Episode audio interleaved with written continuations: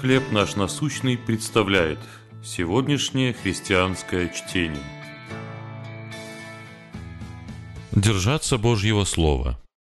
Псалом 18, 8 стих. Откровение Господа верно.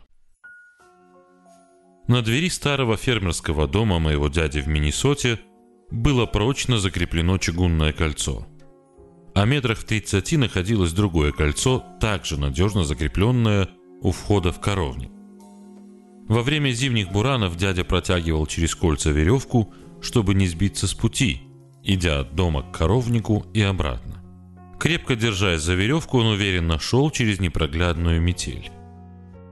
То, как мой дядя использовал веревку в метель, напоминает мне, как Давид использовал строки еврейской поэзии, чтобы следовать Божьей мудрости – эта мудрость и нас направляет по жизни, храня от ошибок и грехов.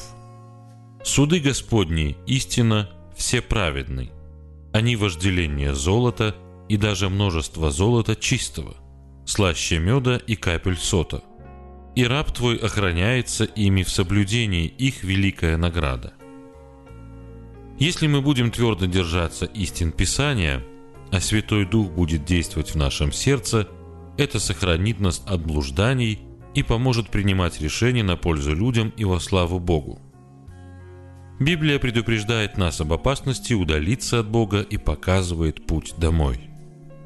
Она говорит о бесценной любви Спасителя и благословениях, которые ожидают всех, кто верит в Него. Писание – это наш страховочный канат. Пусть Бог поможет нам всегда крепко за него держаться. Какие обетования Библии дают вам надежду? Как вы будете держаться ее истин сегодня? Небесный Отец, помоги мне ценить Твое учение. Благодарю Тебя за богатое и глубокие благословения Библии.